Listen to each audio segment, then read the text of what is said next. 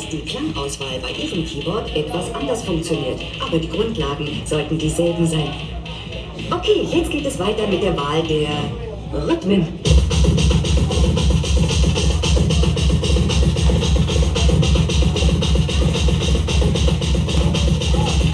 Der Rhythmus wird mit dem Start-Stopp-Schalter eingeschaltet.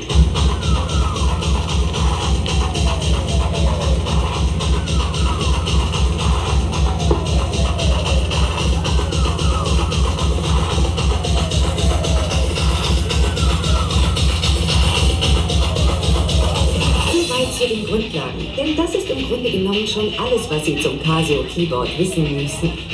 Ganz einfach, nicht wahr? Gut, wenn Sie sich mit den Grundlagen auskennen, beginnen wir Musik zu machen.